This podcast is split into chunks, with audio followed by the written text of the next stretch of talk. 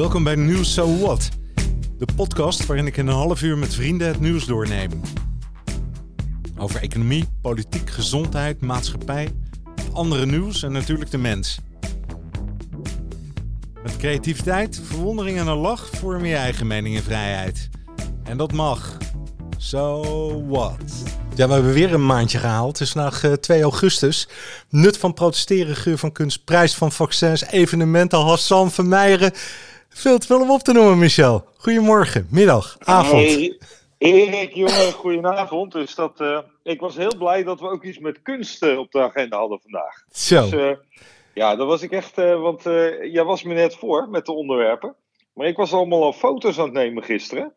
Van interessante kunstuitingen, we zeggen. En ik dacht, dat wil ik het met Erik eens over hebben vandaag. Maar Nou, je had al een heel mooi eh, Vincent van Gogh eh, parfum onderwerp bedacht voor vandaag. Ja. Ik denk, nou, dat, daar komen we uitgebreid op terug. gaan we zeker op terugkomen. Hey, hoe is het met eh, Hassan afgelopen? Heb je staan juichen, tranen met tuiten? Super blij, gouden medaille. Ja, ik, wij, ik zat nog in een paar van die Zoom-meetings vanmiddag. En dan hebben we tegenwoordig dat we 10 minuten, een kwartier break proberen te plannen. Hè? Dat je niet dat die 60 minuten vol hebt. En net in die break was die finale run. Dus dat Ja. was wel heel mooi. En ik zat met mensen in de Zoom-meeting daarvoor en daarna. Dus ik zei: hey, hebben jullie hem ook gezien? Nou, het was een spannende race. En het is natuurlijk in de categorie, hè, als je dat historisch bekijkt, best wel. Het komt weinig voor dat wij goud winnen bij atletiek. Ja, Ja, het was, eh, ik vond het wel weer een mooi moment. Ja. absoluut. ik vind het ook een mooi mens genoten. op de een of andere manier. Hij is Ja. zo'n normaal, eh, nuchter, ja, soort Hollands. Ik, ik hoop niet dat ze eh, op de cafeïne-doping eh, gaan testen. Want ik begreep dat ze, omdat ze gevallen was met die series van de 1500 meter. Dat ze in de interview al zei: die paar kopjes koffie die hebben me er helemaal overheen geholpen. Hey, Ik dacht, ja, dom was dat, hè?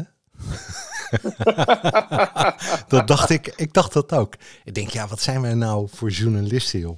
We gaan, we gaan onszelf hier eh, de grond in eh, schrijven. En voordat je het weet, dan is het... Ik weet niet, mogen ze koffie drinken eigenlijk, of niet? Nou, Erik, ik weet niet wat de regels zijn, hè, maar ik heb wel het idee dat ze wat scheef zijn af en toe. Wat vond jij nou van dat bericht dat, dat Sebastian Vettel, die was voor het eerst sinds jaar weer tweede geworden gisteren, hè, en dan had hij net een half litertje te weinig benzine in zijn tank en daarom werd hij uit de hele uitslag geschrapt. Hè?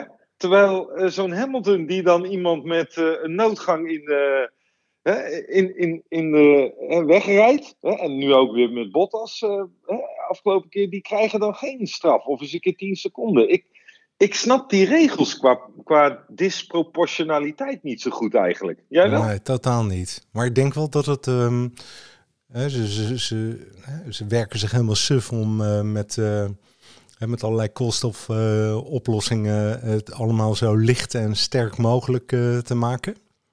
En die carbon, eh, hoe heet dat, eh, dat spul? Te- Ja. te- hoe heet dat nou? Nou ja, ik weet niet eens meer.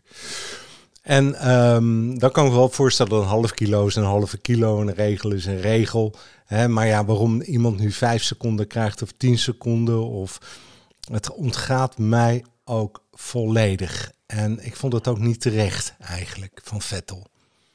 Nee, dus dat. eh, Maar goed, terug naar Hassan. Ik was wel blij met die. Want dan konden we het gewoon weer Gouden Maandag noemen vandaag. Hè? dus dat, eh, Ja, vorig jaar hadden we alleen maar zilver. Ja, Ja, dat was dus dan de dat, max, eh, hè? De zilveren ja. maandag. Nou, nu Ja, wordt het de dus, gouden eh, maandag met Hassan.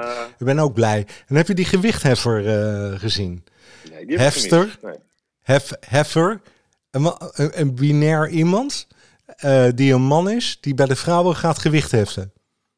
Oh, ja, nee, het kan, dat het kan allemaal, hè? Dat is wel handig. Ja, zou dat met eh kennisquizzen ook werken dan? Zitten daar ook verschillen tussen mannen en vrouwen of zo? Want het heet nu de slimste mens, maar eh, misschien dat, ja, ik weet het niet allemaal. hè. Ja, je moet over is- alles moet je nadenken tegenwoordig. Ja, de slimste, ja.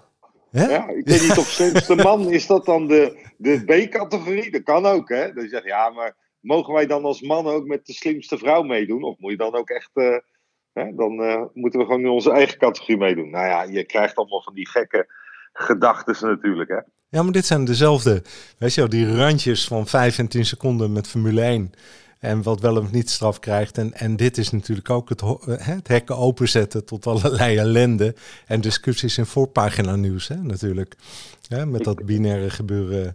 Maar, Weet je Erik, wat het, het goede nieuws is? We hebben nog genoeg gesprekstof voor de komende jaren. Want uh, er zijn zoveel grijze gebieden. Hè? Mm. En we verzinnen telkens nieuwe. Dus we zijn echt nog niet klaar mee. Weet jij hoe groot die gemeenschap trouwens is? De, de, de B, uh, NL, T, nog wat? Zo? Nou, niet, niet precies, maar ik, ik durf er echt wel 100 euro op te zetten dat het minder is dan één zetel in de Tweede Kamer, Erik. Nou, dan zul jij verbaasd zijn. En ik denk, ik heb het opgezocht. En toen oh. gooien ze je weer met een heleboel statistiek om de oren. Maar ze, het gaat toch wel richting de 5% 6 procent, 7 procent soms. Uh, en dat, zijn toch, dat, dat, is toch een kamerzeteltje of uh, weet ik hoeveel, hè? Ja, ja, nee, dat, dat, uh, dat zijn er wel wat meer. Nee, jeetje. Dus als, als we jou bij het CDA naar binnen willen lobbyen, hè, weet je wel, dan is dit een mooie groep om voor te strijden dan, natuurlijk. Dan, ja, ja, ze willen om zich weer terug, hè? Dus ze zijn weer aan het lobbyen, want het, die willen ze toch wel graag erbij. Ja, zou ja. doodzonde zijn, dat moeten ze nooit doen. Moet om zich nooit doen dat geloof ik ook niet. Maar aan de andere kant, als hij alleen is, is hij ook maar alleen. Ik weet het ook niet. Ergens bij aansluiten, maar waar? dat is een grote vraag. Dat is ook eens wat. Erik, heb je gisteren zomergasten gezien trouwens? Nee, ik zag daar, ik heb de aankondiging gezien. En uh, ik heb me uiteindelijk laten verleiden tot een afdeling, tot, tot, tot, tot Star Trek. ja, dus niet zo intellectueel, hè? Nou, nou, nou, nou, nou, nee. Ik vind Star Trek heel intellectueel. Was oh. het de Picard-series die je Nee, dat was um, The First Encounter. Uh, op, nou wat is het joh, SBS 9 geloof ik dat het was. Dat, uh, en, uh, maar wat was zomergasten? Er was een, een, man geloof ik die er zat hè? Of een... Ja, ja, er was een Belgische hoogleraar die psychologie, die veel met, met jeugd werkt. En ook ja, ik vond het een hele goede aflevering. Wij vielen er een beetje in hoor, moet ik zeggen. In het begin misten we, maar ja, dat beeld over die stoornissen, hè, want het ging ook over uh, suïcide bij jeugd, het ging uh, over eetstoornissen, uh, het ging over de hele jeugdzorg, hè, met name de moeilijke gevallen. Man, joh, als je dat toch allemaal ziet, echt respect voor de mensen die ermee bezig zijn. Maar hij had ook een, een hele goede analyse over hoe wij als maatschappij dat gewoon de afgelopen tien jaar helemaal met dom beleid, hè, door het te decentraliseren naar gemeenten hè, en daarmee kosten te besparen. En al die gemeentes hebben er ook geen verstand van die, doen maar wat. Eh, zagen we dat het een enorm probleem was. En zijn keuzefilm was uh, Nombre. Dat, dat is van diezelfde regisseur die uh, ook die film heeft gemaakt van Intouchable. Oh, ja. Ik weet nog dat, dat ik die film Ornombe ook in de ehm, bioscoop, dat heel aangrijpend, het speelt zich af in Parijs ook, met hè, eigenlijk allemaal mensen met een stoornis, hè, van autisme tot, hè, er zit allemaal een, een, een draadje los, zeg ik maar even, en dan heb je mensen die dan te goede trouw proberen hè, daar allemaal wat van te maken voor die mensen. En dan heb je een soort van ja, regelcommissie. Er komen een paar van die ambtenaren langs. Hè, en omdat er een formuliertje niet goed is, wordt ze. Hè, die scène lieten ze ook zien. En dat mm. ik dacht, ja, uh, wat, een, wat, wat heb ik toch. Hè, als je het over helden van de zorg hebt, hè, dan vind ik dat soort mensen toch ook echt helden van de zorg. En hoe moeilijk is het ook als maatschappij om dat dan ook goed te organiseren hè, en, en ook goed te regelen. Ja. Ja, ik vond het echt wel een, uh, wel een, een, aanrader eigenlijk. Ja, dat geldt voor jeugdzorg, thuis- en daklozen, uh, het, het, schuldhulpverlening. Ja. Uh, dat alles is naar beneden gepromoveerd, ja. gedegradeerd, allemaal voor de kosten. Hè? En dat ze er dan beter op zitten, maar de kwaliteiten zien er hoog achteruit gegaan. En ik vind het ook chapeau voor al die mensen die daar werken. Hè? Het, is, ehm, het is hard werken. En, um, en, je maakt maar kleine stapjes vooruit. Zo lijkt het ook, hè? hè? Die mensen met al die... Ja, ja, zeker. En ze hadden een mooie vergelijking, hè? want hij, hij was dan zelf ook begeleider van een aantal mensen geweest. En er was bijvoorbeeld ook iemand die had uiteindelijk toch zelfmoord gepleegd. Terwijl je daar dan heel veel indringende gesprekken mee gehad hebt. Hè? En ze maakten de vergelijking met een chirurg die dan als een patiënt overlijdt. Dat is natuurlijk, hè, ook als chirurg, hè, is dat natuurlijk dat wil je niet, hè? dat is heel vervelend, maar je hebt toch een minder persoonlijke band hè, met, met zo'n patiënt. Hè? En hij zei, ja joh, dat, dat, hè, dat, dat raakt je in je hart. Hè? Dat is gewoon, dat, dat doet pijn hè, als dat soort dingen gebeuren. Dus ik dacht, wat een zwaar werk als je dat doet. Ja. Hè, dat, ja, dan, dan, ja, het werk wat wij altijd gehad hebben is toch veel lichter en positiever. Dan ben je met creatie bezig, hè, met mooie dingen. Hè, dan, wat, eh, en dit is, het is allebei eh, belangrijk. Hè? Het, het moet allebei gebeuren. Maar nou, ik vond wel weer een soort eh, reflectie. Het was voor mij ook überhaupt een reflectiezondagje, Erik. Was, Mm. Ik dacht ook van, in die balans hè, van de hele week, eh, de oude, hè, zeven dagen van de week, zes dagen werken. Dat doen we natuurlijk niet allemaal meer, maar ja, dan de zevende dag, religie heeft dat natuurlijk heel centraal gesteld. Ja. Andere mensen vinden het in het sportstadion of die gaan naar het concertgebouw. Hè. In die musea waar ik was ook, waren heel veel mensen die, die waren ontzettend druk trouwens in coronatijd. Hè. Je moet allemaal, eh, maar dat hè, allemaal inplannen. Hè. Er waren heel veel uitverkocht.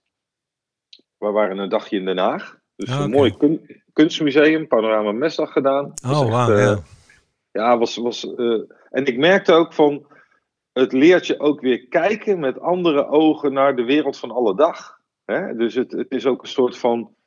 Het is goed om weer even uit je comfortzone te stappen en het ritme van alle dag. Om weer eens. eh, ja, het was, het, was, het was gewoon een, hè, een soort oplaaddag of zo. Hè? Van Ja. heel veel dingen. Dat, eh, dat was fijn.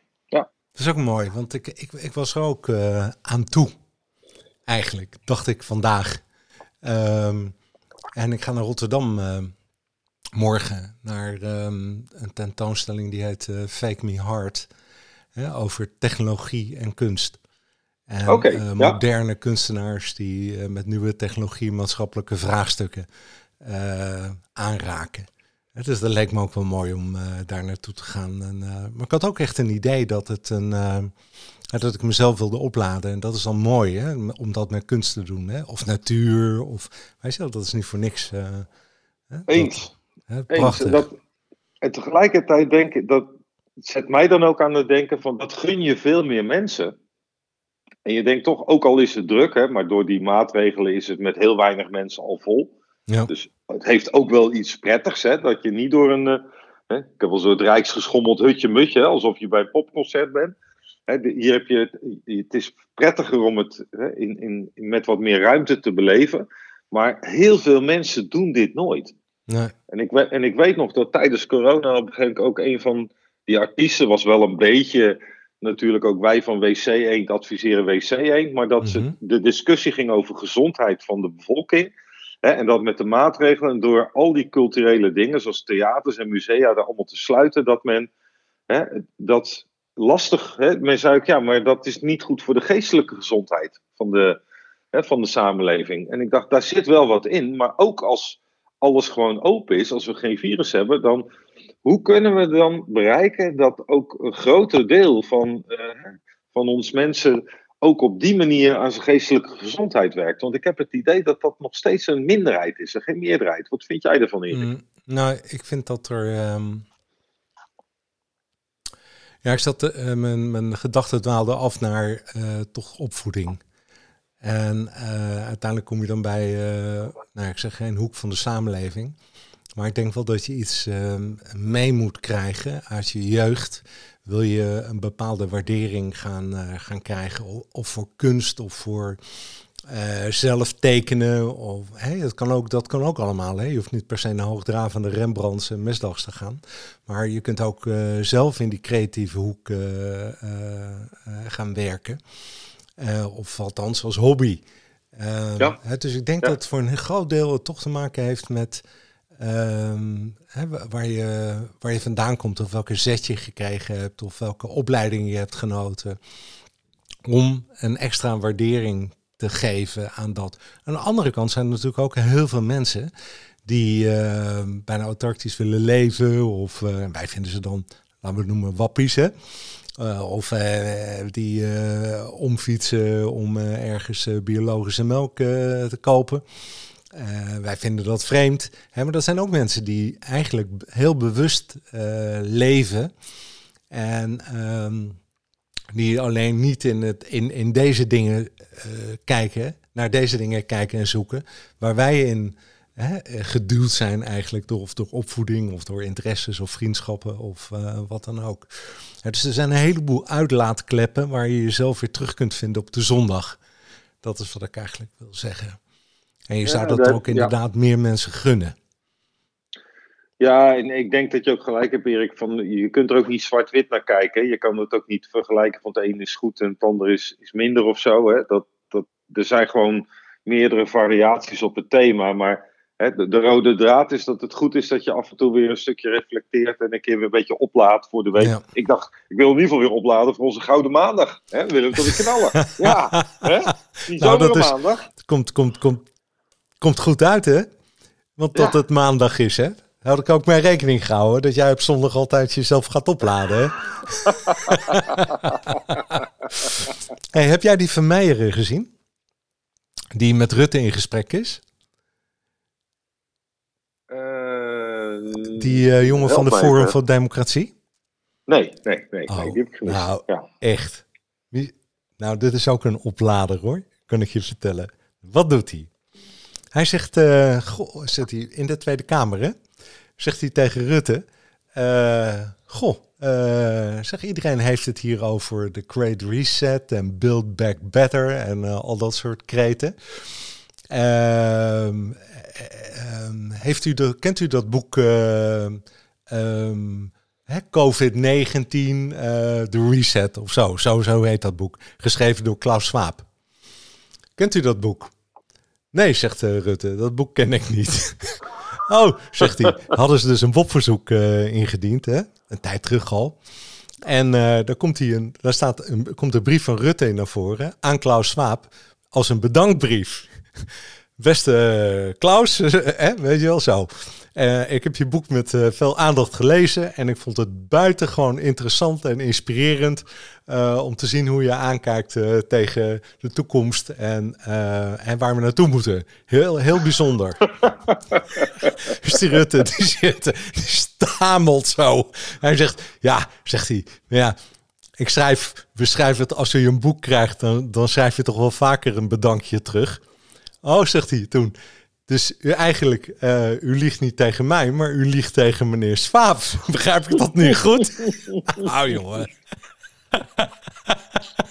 Dit is, en hoe kom ik er nu op? Want dat is denk ik wel één of twee weken geleden. Of, hè? Uh, dat kwam omdat Sky News, Australië, die besteden er uitgebreid aandacht aan. En dat is eigenlijk de hele wereld over gegaan. Dat onze premier wij die boeken van Klaus Schwab blijkbaar niet leest. En uh, gewoon wel een bedankbriefje terug. Iedereen die heeft zich echt helemaal genoten van dat hele verhaal. Met name de wappies natuurlijk. Maar het is echt uh, zeker de moeite waard om te kijken. En volgens mij was het een van zijn eerste gesprekken, weet je wel, van die van mij. Echt een leuk ventje trouwens, hè? Leuk, weet je? leuk. Ja, ja. ja. Nou ja, het zij zo. Hey, is het ja, nog... En, hm? ja.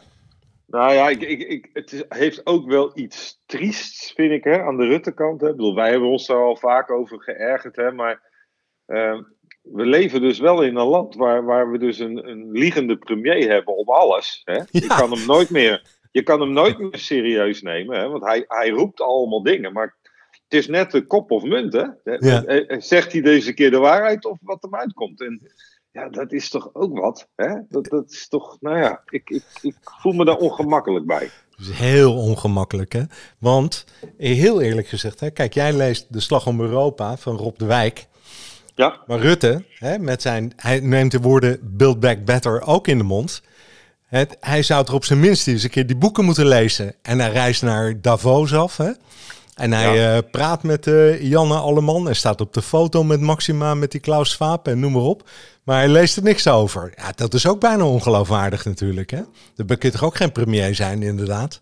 Stel dat hij het niet gelezen heeft. Of misschien heeft hij dit ook alweer gelogen, hè? Zou ook nog kunnen. Ja, het is gewoon, ja, je kan nergens meer van op aan. Dus dat, uh, nou ja, dat, Zullen we maar naar een leuke onderwerpen gaan? Ja, het, het, nut van protesteren. De vorige keer hebben we erover gesproken.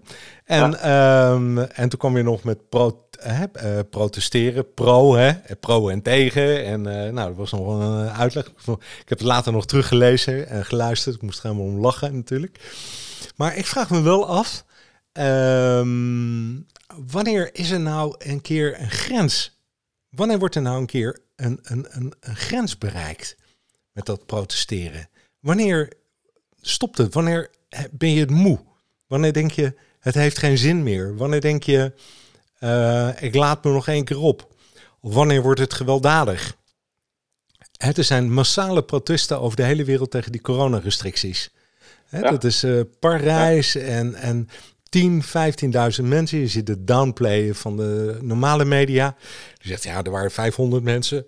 Je ziet ook in Berlijn, uh, ik weet niet of je die filmpjes ja, ja, gezien hebt. Nou ja, weet je wel, dat is gewoon uh, het museumplein. Hè? Het slaat erop. En, uh, ik heb het gevoel dat het, dat het nou ja, naar een hoogtepunt gaat. Maar misschien is dat ook niet zo.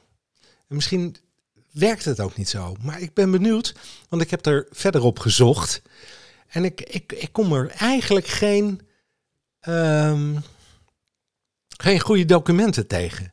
Met, met, met argumentaties en voorbeelden. Het is allemaal toevallig. Weet je wel? Hè? Of hè, maagdenhuisprotesten. Of hè, protesten die in Nederland.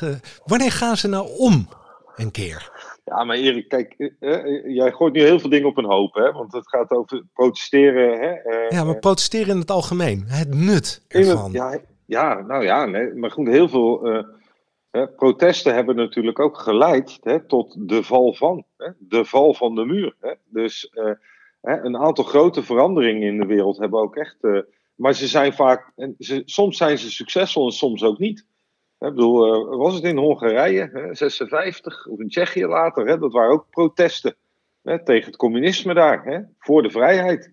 Die waren niet succesvol, kwamen Russische tanks kwamen binnen. Uh, dus ook in het verleden hè, hebben we natuurlijk, we hebben de geweldloze protesten gehad van Gandhi, we hebben ze gehad van uh, Martin Luther King, maar ook protestmarsen. Hè. Dus ja. Ja, soms wordt de leider neergeschoten, hè. dan komt er weer een gewelddadige eh, beweging. Je kan dus, je kan echt, ze hebben boeken over slavernij geschreven. Je kan ook hele boeken over protestbewegingen. Hè? We hebben de, ook de, de Arabische lente gehad, hè? Met, met de social media invloed in de protesten. We hebben de filmpjes gehad in Irak. Hè, dat de protesten dat, eh, waren ja, voor of tegen hè, het, de val van Hussein. Hè? En dat er ook met camera's, daar leek het net alsof het heel druk was. En dan liet een andere camera shot zien dat er niemand was. Dus ook de rol van media in protesten, hoe druk of hoe rustig was het. Daar zien we onderdrijvingen en overdrijvingen. Uh, het is maar net aan welke kant je staat natuurlijk. Hè. We hebben, vergeet niet uh, de protesten in China, hè, op het plein van de hemelse vrede. Hè. Dat, dat, dus, dus onder die grote paraplu van jou van protest, protesten hebben we heel veel diversiteit. En soms zijn ze succesvol en soms niet. Hm. Ik weet niet de getallen, maar ik denk misschien wel 50-50 het eindresultaat van alle. Kijk, dit gaat over een ander soort protesten. Dit ging met name over de protesten in Frankrijk eh, hè, tegen de uh, coronamaatregelen. We zien natuurlijk dat die maatregelen per land verschillend zijn. Je ziet wel dat we in een nieuwe fase terechtgekomen zijn ten aanzien van coronabeleid. Hè. Ik bedoel, dat hele uh, overvallen worden door het virus hè, als maatschappij. Dat is een fase die we achter ons gelaten hebben we zijn over naar een soort geleidelijke overgangsfase van combinatie van vaccineren en weer geleidelijk openstellen. En daar gaan die protesten nu natuurlijk vooral over. Van wat is dan een soort menselijk beleid in deze nieuwe fase? En daarin gaat Frankrijk natuurlijk heel ver. Dat hebben we de vorige keer ook gezegd met het verplicht vaccineren van zorgpersoneel. Maar ook, en daar gaan die protesten over, als je niet hè, gevaccineerd bent, dat je dan niet meer toegelaten wordt tot de, tot de grote delen van de maatschappij. Ja. Daar zijn mensen tegen, dat snap ik heel goed. Wij mhm. kennen dat nu nog niet, hè, zo scherp. Nee. Hè, dat, maar goed, dat geldt natuurlijk ook met die regels van. Ja, eh, als je, je, je test mag maar een dag oud zijn. En als je naar buiten wil, moet je, moet je een, een geldig testbewijs hebben. Dat is toch geen leven? Nee. Kijk, dus ik snap die protesten wel. Ik denk ook, ik, ik vind ook een beetje het een doorgeslagen beleid om, om naar een soort van. Hè, dit lijkt niet meer tot 80% vaccineren is genoeg voor de uh, gezondheid van het volk. Dit is een soort van 100%. Dit, is, dit lijkt een beetje weer op dat oude Stalinistische beleid van we moeten 100% hetzelfde doen. Ja. ja, dat, dus ik snap die. ik, ik zit wel in het kamp protest hoor, in deze fase. Ja, zeker. En dat denk ik ook. Hè? Want stel nou dat onderwerp over de EU gaat meer betalen voor vaccins van Pfizer en Moderna. Ja, dat is een heel ander onderwerp, vind ik. Vind ik een heel nou, ander onderwerp. Dat weet ik niet. Want het heeft te maken ook met. Ehm, nou, is die prijs dan. Die ging van 1550 naar 1950 of gaat die voor Pfizer? Ja. Um, we weten dat die miljarden via belastingparadijzen in de zakken van de aandeelhouders komt. Um, we weten ook dat we eraan vastzitten. Hè. We zijn een beetje dan, nou ja, je kunt eerst Pfizer en dan een Moderna nemen. Hè. We proberen daar nu een soort van, van mix uh, van te maken. De afhankelijkheid misschien iets verminderen, of ik weet het ook niet. Maar stel nou dat ze zeggen, de prijs wordt 40 euro. Wat dan? Ja, maar Erik, Erik ik, weet je wat... Wanneer ga je de straat op? Nou, deze, nee, maar ik, dit vind ik... Kijk, het verschil met die protesten is, is dat het overheidsbeleid leidt tot het af, wegnemen van vrijheden van mensen. En daardoor gaan ze protesteren. dus daar is de overheid de boosdoener, zeg ik maar even. Ja. In dit geval zijn de farmaceuten de boosdoener en zijn de overheden de slachtoffer. en wat, wat het gevoel dat het bij mij oproept, dit spelletje van de hè, want we weten niet hoe groot hun omzetten zijn ten opzichte van hun omzetten voor corona. Dit neigt natuurlijk volledig naar machtsmisbruik. Ja. Hè? En, en voor mij roept het, waar het, het woord wat telkens door me heen gaat, is, uh, hè, wat we, is gewoon Oh, nou kan ik niet het woord uh, niet meer verzinnen, maar hoe noem je dat ook alweer als, als je dus een, uh, een bedrijfstak nationaliseert? Nationalisatie? Ja. Maar, maar eigenlijk, hè, dus, dus zoals Nationaliseren, wij dat, ja. Ja, maar, en dat is dan per land, maar je, zou, hè, je kan echt een serieuze discussie gaan voeren. Moeten we de farmaceutische industrie onteigenen? Eigenlijk niet, eigenlijk niet, ja, onteigenen. Wereldwijd onteigenen en dat gewoon onder regie brengen van een wereldgezondheidsorganisatie. Want je denkt toch echt niet dat die professionals die die vaccins aan het ontwikkelen zijn, die doen dan denk ik echt wel te goede trouw. Want dat is hun vak, die willen mensen beter maken. Maar er zitten zoveel financiële aasgieren op. Hè, de aandeelhouders erachter, het topmanagement erin. Weg met die lui. Hè, en laten ze gewoon goede dingen gaan doen. Maar we hebben, dat, uh, we hebben dat zelf uh, aangezet. Want wat is er nu gebeurd? Ik heb uh, een, een, soort Julian Assange. Um, vent die werkt in de security, IT security. Die, is, uh, die heeft het contract te pakken gekregen. Volgens mij Albanië en Brazilië. Van Pfizer en de overheid. Met ehm, geverifieerde handtekeningen. Hè? En nou ja, laten we ervan uitgaan dat die vent gelijk heeft en dat het een echt contract is. Mhm. Die contracten in de eerste plaats mochten ze niet openbaar worden. Hè, dat is in Nederland ook een hele discussie geweest. Um, ja, er, zijn WOP-verzoeken aan uh, Hugo de Jonge over allerlei onderwerpen en ze leggen dat gewoon naast zich neer. Sterker nog, hè, ze worden door de rechter gedwongen om het openbaar te maken en ze weigeren het en gaan in hoger beroep. Maar wat staat er nu in die contracten? In die contracten staat dat één, uh, ze nergens voor aansprakelijk zijn. Nooit en te nimmer. Dat alle contracten die uh, uh, afgesloten worden, ook afgenomen gaan worden.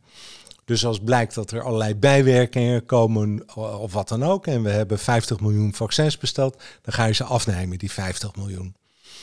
Um, er staat ook in uh, dat um, um, uh, als blijkt dat er andere producten zijn die het ook kunnen doen in de vorm van geneesmiddelen, dat er nog steeds de vaccinatiestrategie ga, uh, gehouden moet worden.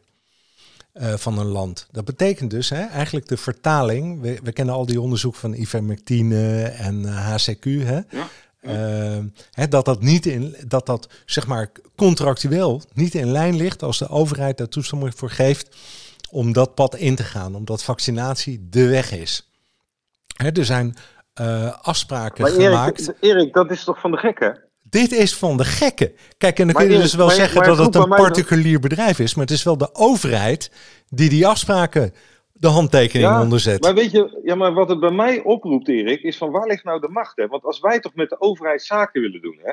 Hè, jij en ik met bedrijven, dan hebben wij toch geen flikker te vertellen. Dan zegt de overheid tegen ons gewoon, joh, dit is ons contract, dit zijn onze voorwaarden, hier tekenen, klaar is Kees. Ja, En, en dan kan je, kan je nog een paar keer eh, springen, maar dat heeft helemaal geen zin.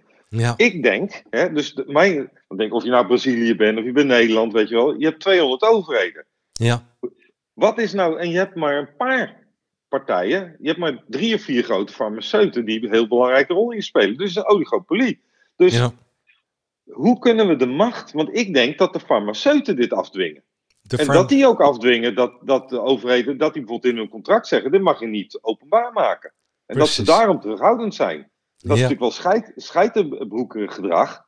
Hè, maar de echte boeven zijn hier die farmaceuten. En hoe kunnen we nou... Die macht moeten we toch kunnen breken. Zoals we ook de macht van de techgiganten. Hè, de, de Googles en de Facebooks en de Amazons. Dat we daar toch ook een tegenbeweging op organiseren. We moeten toch wereldwijd een tegenbeweging komen. Dat, die gewoon, dat we zeggen als wereld... Joh, Pfizer, Moderna, eh, Janssen...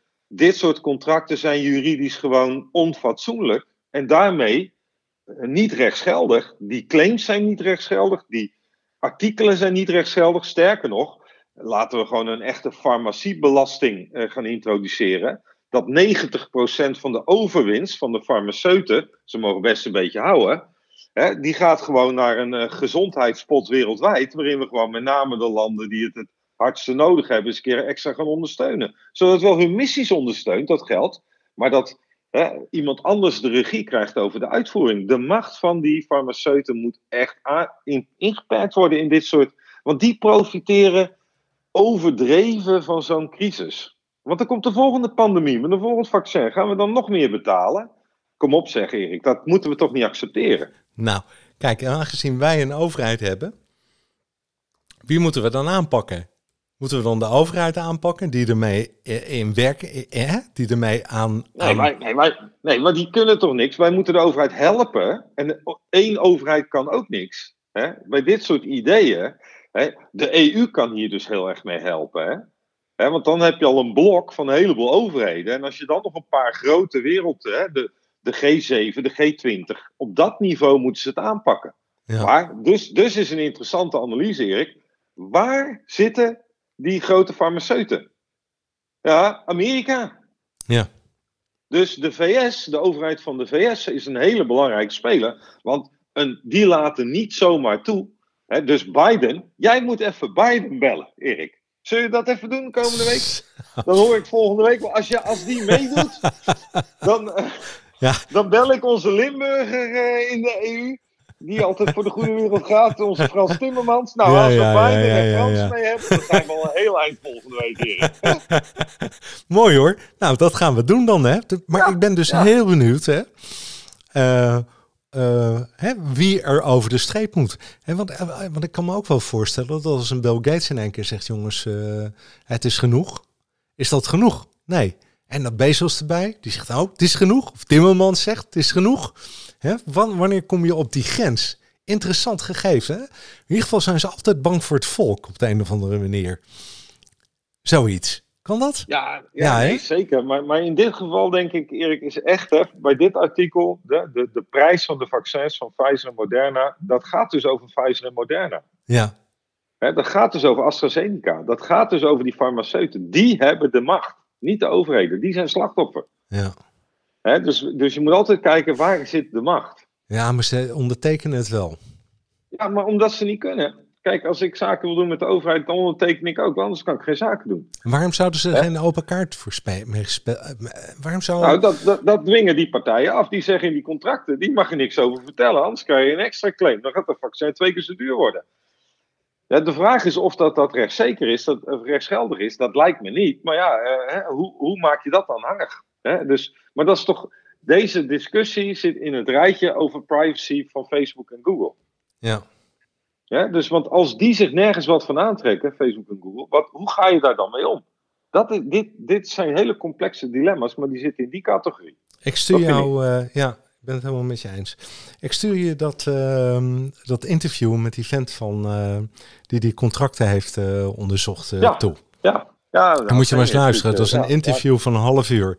Buitengewoon interessante materie. kwam heel geloofwaardig over.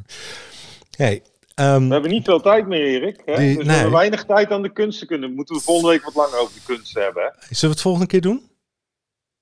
Ja, De vind kunst? Ik, ja, dan, ja, Ja. anders gaan we het afraffelen. Dat is ook niet goed. vind ik hè? ook niet Dus dat, eh, hey, als laatste dan even een ander onderwerp. Evenementen. We mogen met 750 man weer naar een evenement. Mits getest en noem maar op. Ik, ik, zat, ik zat erover na te denken. Ik denk, nou dan heb je een weiland van 30 hectare. Mag je met 750 mensen op in de buitenlucht.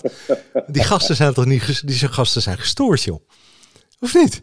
Of ben ik nou suf? Dat je dus ongeacht wat je zegt, waar het is, wat er georganiseerd wordt, eh, op hoe groot terrein. Weet je, ik kan me voorstellen, je hebt een kroeg en eh, daar passen 50 mensen in op anderhalve meter. Nou, en eh, ben je een grote kroeg, dan kunnen er 150 in. Maar je kunt toch niet zeggen 750 man max voor een evenement? Ik vind het weer een regel, een Formule 1 regel. Hè? Met, met een hoop Ja. gezeik gaat het opleveren. Ja, joh, Erik, maar dit is toch weer. Maar dit, dit, dit, dit past in onze, hè, onze Hugo-traditie. Hè, van, van hele rare, domme dingen roepen de hele tijd. Hè, en, en overigens, we weten toch ook de kans 50% dat over twee weken het getal weer anders is. Hè? Dan wordt het 75 of 7500. Ja, hè, dus want dat is ook. Hè, toen we gingen eerst allemaal feestjes vieren in de clubs. En twee weken later moesten de hè, meerdaagse evenementen weer weg. En toen de daagse evenementen. En ook met die steunmaatregelen hoorde ik, hè, met die evenementen. Die kreeg je alleen als je doorging met het opbouwen van dingen. Want Ja. als je het al tijdelijk. Nou ja, kom op, wij weten toch.